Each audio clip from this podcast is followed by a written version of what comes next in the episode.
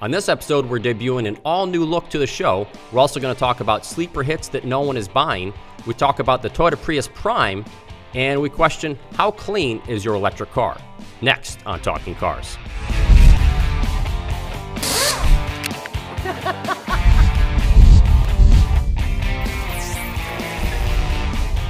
Hi, everybody. Welcome to another episode of Talking Cars with Consumer Reports. I'm Mike Monticello. I'm Gabe Shenhar. And I'm Mike Quincy. For those of you watching the video version of this podcast, you can see we have a new look going on this week. And this is something we're going to be trying over the next several episodes. We want to try and up the production quality of the show. For instance, we've got these fancy new microphones that should hopefully make us sound a lot better, may not make us look any better. No, we're still pretty ugly. But the goal here is to have it feel more like you guys are here with us, sitting around this table, talking about the things that you want to talk about related to cars. Um, that's what it's really all about. And because of that, we want to hear your feedback. We want to know what you like, what you don't like. So you can reach out to us uh, by commenting on YouTube, or you can send us an email directly at talkingcars at consumer.org. You can send all the negative comments directly to Mike Quincy. He loves getting those. I can handle it. And with that, uh, let's get to talking about cars. So the first thing I wanted to talk about today was cars that good cars that fly under the radar. And I can't think of a better example of that than the Kia Cadenza. I mean, this is a car, the first generation was a good car. Not a lot of people bought it. Not a lot of people seem to know about it. We just finished testing the uh, redesigned second generation version. And uh, I'm curious what you think about the car and should this be on people's list? Gabe, do you want to go first? Sure. So uh, yeah, um, the car is uh, very much under the radar screen. It's a it's a large car. It's a it's very very roomy. It has a slick powertrain. I mean, it really goes uh, decent fuel economy, easy controls. I mean, this is a car that uh, is very kind of uh, undemanding. I mean, it may not be uh, fun to drive, but it, it can be, if you're not too much of a connoisseur in terms of ride and handling, then you're getting a really nice car that uh, will serve you very nicely. I mean, for me personally, when I look out the window uh, and look at all our fleet, it's not the first car I'm going to run to and, and, and jump into. So uh, but there are a lot of yeah. people that uh, would totally be happy with that car. And it, the the the handling maybe isn't that fun, but the engine's pretty strong and the transmission's really smooth. I mean, so it's it's not uh, maybe super invigorating, you know, to take through a turn, but that, that engine's pretty nice. And uh, what a, and what a great road trip car. Yeah, would you recommend this car to a friend? Absolutely, because it because it is so quiet inside. The seats are comfortable, and um, one of the great things for me with the Cadenza and a lot of Kias and Hyundai's these days are the controls are just a snap to learn. It takes about two seconds to figure out uh, how to operate the nav system, how to pair how to uh, pair your phone, uh, uh how to uh, choose your radio station, whatever whatever you want. It's a, it's a super easy car to live with, and and you combine that with with you know decent fuel economy. It's it's a great road trip companion. So I guess the question is, why does a car like this? Why is it not on people's lists? Well, you have to acknowledge that there is a brand perception here. I mean, a Kia that's a large car and at that price point, I mean, it's brushing forty thousand dollars, is not going to be a natural choice for a lot of people. So uh, that that's something to contend with. I mean, and and you have a lot of established kind of brands out there. You have the Chevy Impala, you have the Toyota Avalon, and plus this large sedan class. Uh, it's not a big segment small, of the, yeah, market at all. Big car, small segment. Right. And, while you, you mentioned that it has a, a, a, a perception uh, problem, I guess you're going to call it, because it's not considered a luxury brand. On the other side of that perception coin is reliability. A lot of people wouldn't think that a Kia would be reliable. But the last Cadenza was super reliable, and this one is also showing up really good data in Consumer Reports reliability surveys. So while you don't think the, the Cadenza is luxurious or Kia at all, you might not also think it's reliable, but in fact, it it, it's doing pretty well. Yeah, so maybe it should be on a lot of people's lists. Perhaps. Um, another car in, in the same category is the Buick Regal.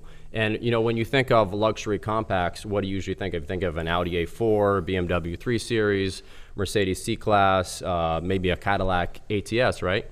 And what's what's cool when you think about the Regal is that it, it really is in kind of the sports sedan segment. At least that's how it, it shows up in Consumer Reports. Right, but who thinks uh, of a Regal rating. as as, the, as but, a sports But but the, the funny thing, I was looking this up before we went on the air, it actually outscores the BMW 3 Series. So you have a Buick outscoring a BMW, and who on earth would have ever thought that? Yeah. So uh, yeah, with the Buick uh, Regal, I mean, the car is kind of like uh, it falls between the cracks because nobody would consider it uh, a family sedan, and no one's considering it uh, as a compact sports sedan, as a legitimate competitor to a BMW 3 Series or an Audi A4.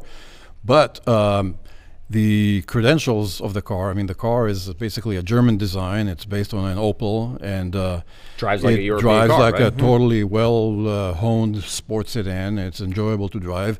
What it gives up uh, compared to a BMW or an Audi, it doesn't have the interior quality, but, uh, But it's not it's bad. not bad. Not bad. It's got comfortable seats. Uh, the handling is, is uh, kind of taut and agile. It has good uh, infotainment system, and that uh, turbo uh, two-liter engine with 252 horsepower is it's a dynamite engine. And I keep coming back to this. It's got good reliability. Right, but again, the the you know the sales numbers are, are kind of low for that car. I'm curious, you And know, it's so- also at, uh, on its last legs because uh, there is going to be a redesign replacing it in the fall. Might Right, be a good, maybe a great time to get a deal. That's what I was thinking. Though, well, besides that, you know, with the Regal Sportback that's coming and the TourX, the wagon version that's coming, you know, they certainly look the part a lot more than the current car. I wonder if that will get it more on people's radar. I wonder if that's enough.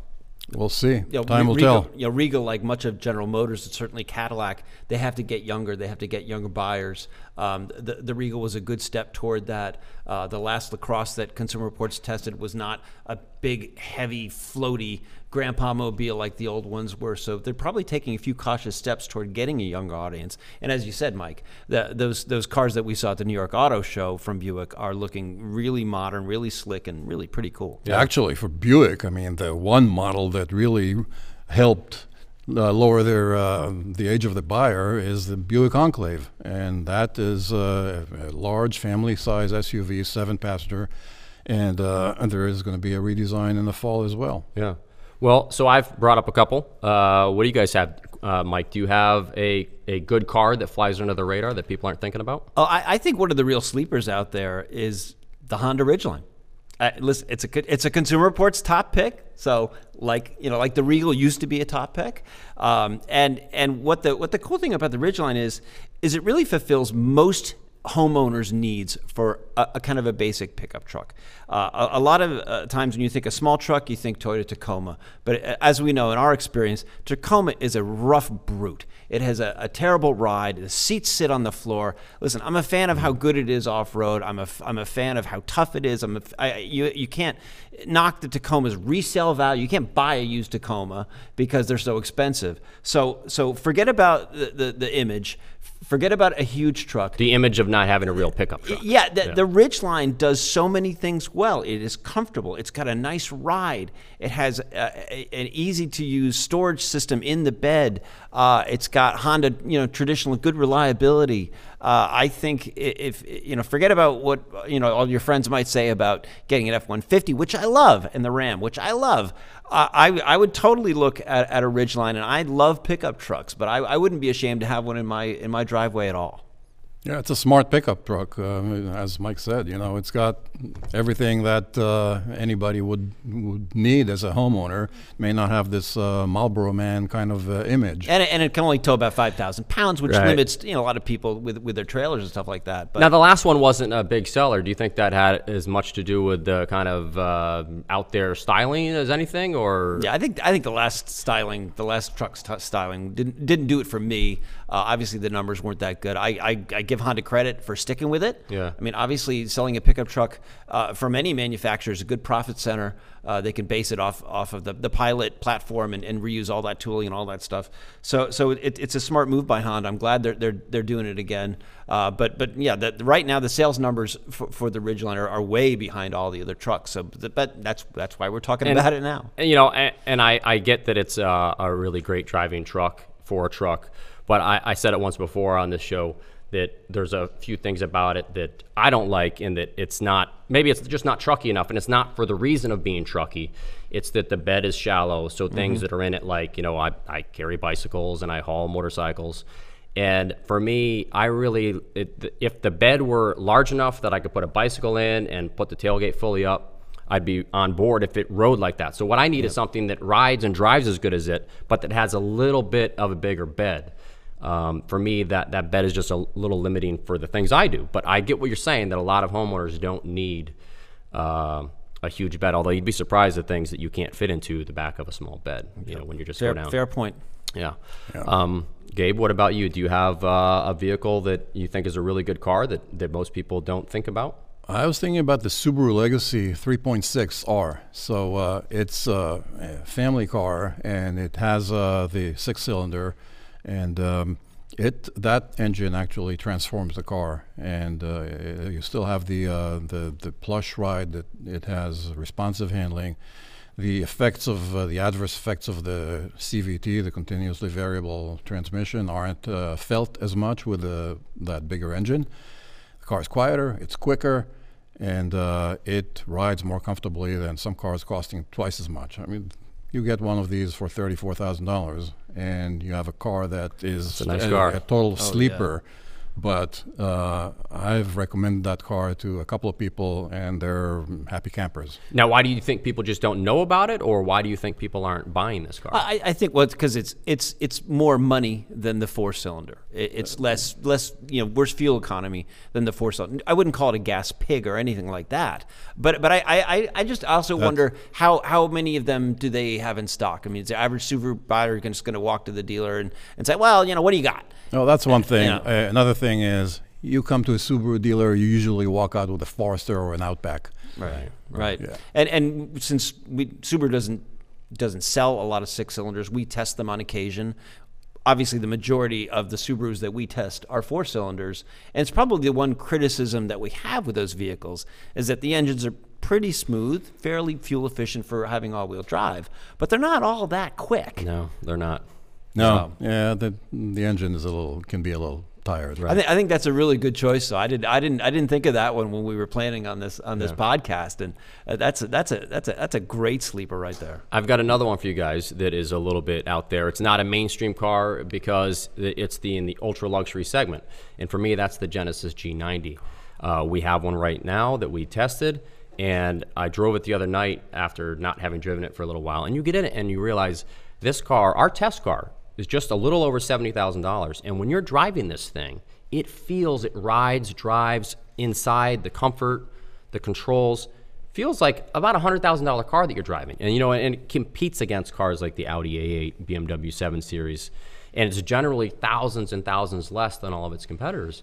This is a really nice car, but I yeah, think I it's mean, you're not- talking twenty or thirty thousand dollars less than those yeah, cars. not a couple thousand, but a big difference in in uh, price, and yet I doubt it's going to sell like the way they do. And I mean, is, for this case, it might purely be a status symbol thing. Do you think it's that, or I, well, just like we talked about with the Cadenza, I mean, you don't think Kia or Hyundai and, and, and luxury, and maybe that's one of the reasons that Hyundai just said, well, forget it. We're, we're just we're not going to try to sell them as Hyundai's. We're going to just call them Genesis and start over, kind of like what Toyota did with Lexus. Uh, but you're you're spot on. You're totally right about the G90 uh, flying under the, the radar for luxury luxury uh, car buyers. And what what dazzles me about the G90 actually is the back seat. Yeah. The back seat is enormous, and ours has that um, uh, that center uh, uh, armrest that folds down that gives you all the climate controls, all the audio controls. I mean, if you're going to be driven in a car. Uh, that is that is a great place to be to, to, to, to be uh, hanging out in the back seat. You can play VIP in this car Uh. as much as you want, but not only being driven. I mean, it's not not a bad drive. What a You know, great, it's uh, drivetrain it slick has. It's drive- really quick, Exactly. yeah. effortless power. I mean, it's everything that you desire in an ultra luxury sedan. If, if you if you took the, the G90 and, and you put a, a German label on it, Yeah. I bet it, the reception would be different. I bet the sales would be different. Um, of course. but but what a what a what a technically proficient car. It really is really nice. Yeah, you might want to swap places with your chauffeur every now and then. Exactly, exactly. Okay, I got one more for you guys. Ford C-Max. Uh, you know, obviously, when it comes to hybrids, the Toyota Prius is the 800-pound gorilla. I mean, no one can touch the Prius in terms of sales. Uh, but this is ranked not that far behind the Prius in our ratings. Um, what's this car like? Should more people be buying it? Why are people not buying it in the numbers that they're buying the Prius?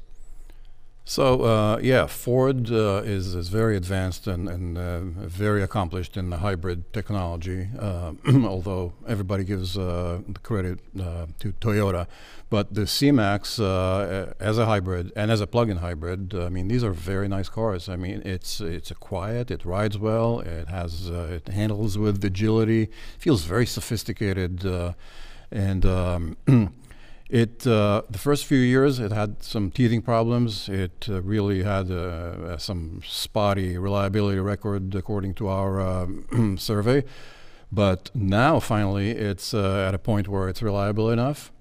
So and definitely more people should should buy it.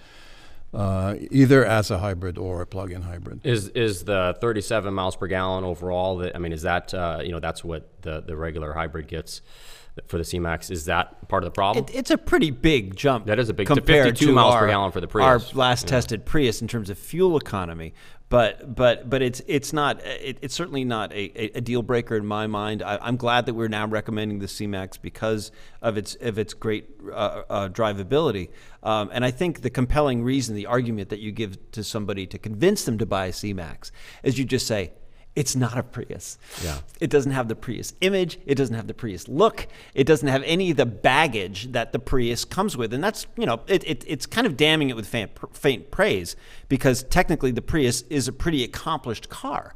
But, but, but there's also, I think, a real Prius backlash. Well, there is uh, that baggage cuts both ways. I mean, it gives you the credential, green credentials, but it, mm, there's also that uh, backlash as well. It's like Prius drivers and BMW yeah. 3 Series right. drivers. Who, which, which, who are hated the most? you know. well, speaking of the Prius, and speaking of cars that uh, do also fly under the radar or aren't, aren't bought by a lot of people, we just finished testing a Prius Prime. Now that's the plug-in version of the Prius. Uh, so it's a new version of the, you know, it's a, it's a new version of the of the plugin based on the current Prius that we just tested.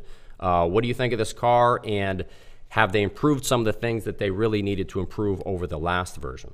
Well, uh, what a difference four years make. Uh, the last Prius uh, plug-in was uh, really a half-hearted effort. Uh, Toyota came up with it kicking and screaming, basically, uh, I mean, saying, hey, we're a hybrid company and we don't care about these EVs. And We don't want to give money to aftermarket companies yeah. that are doing it. uh, in the end, they offered one which was really not very much uh, of, a, of an EV uh, experience. It uh, turned on its engine every time it uh, smelled a hill from afar. And Whereas you wanted time, to just stay in electric exactly. drive longer. Yeah. yeah, and this one uh, is um, keeps itself in electric mode uh, more of the time, more often. Uh, it's still not an unconditional EV in cold weather and in uh, in high power demands like quick acceleration. It'll turn on the engine, but um, you can. I mean, We've been getting 22 miles plus of uh, electric only. It takes two hours to charge it. Uh, that's about that's about double the last one, right? Totally, yeah. Uh, more than double because the last one was so reluctant to give you the EV experience. Right. So um, it's it's really a nice uh, a nice idea for someone who is uh, thinking about um, has a a very short commute um, and uh, can plug at work, can plug at, at home, can plug overnight.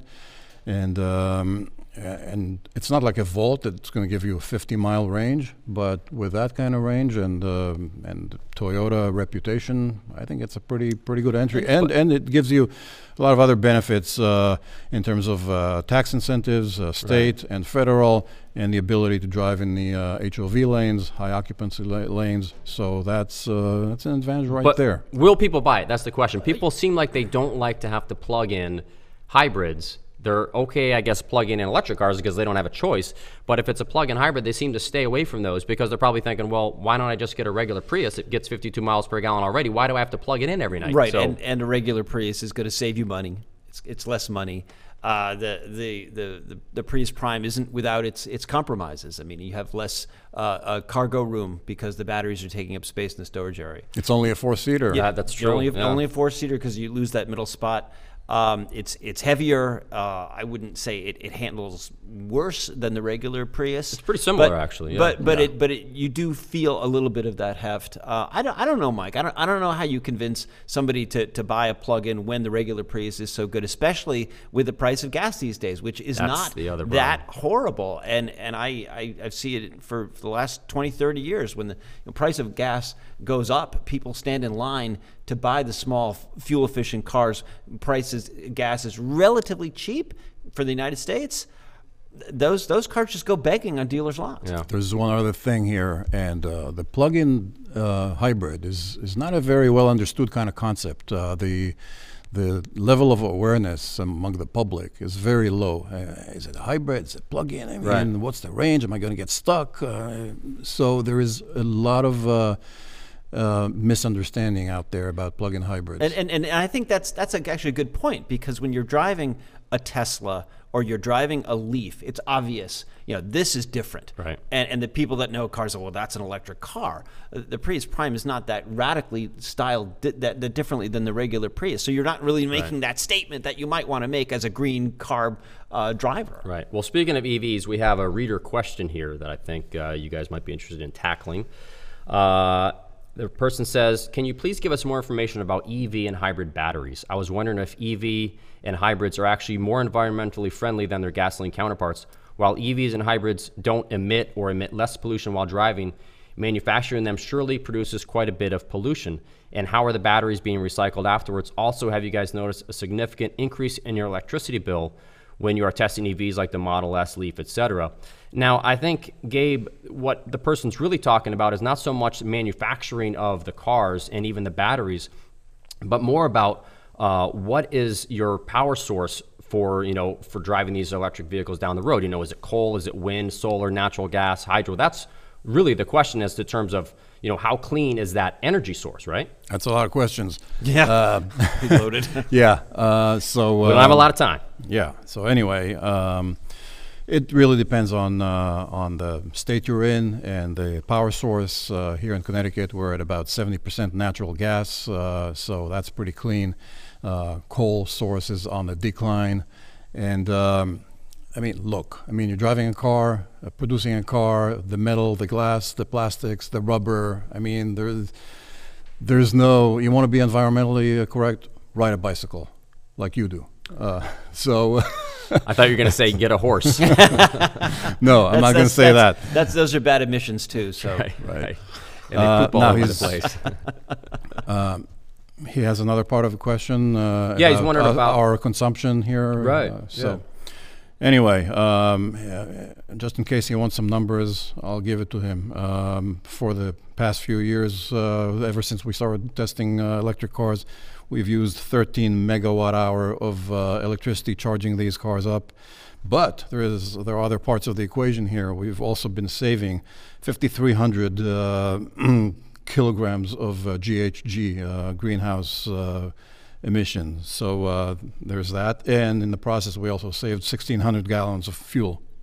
okay, so So, so, but the, the, the downside, and, I, and I've, I've not necessarily, I'm not going to call myself an electric vehicle skeptic, but um, uh, the no, research. that's you're labeled that now for sure. yeah, the, the research that I've, the, according to the EPA, the national average is about uh, uh, of, of coal usage for energy is about 38.7 percent.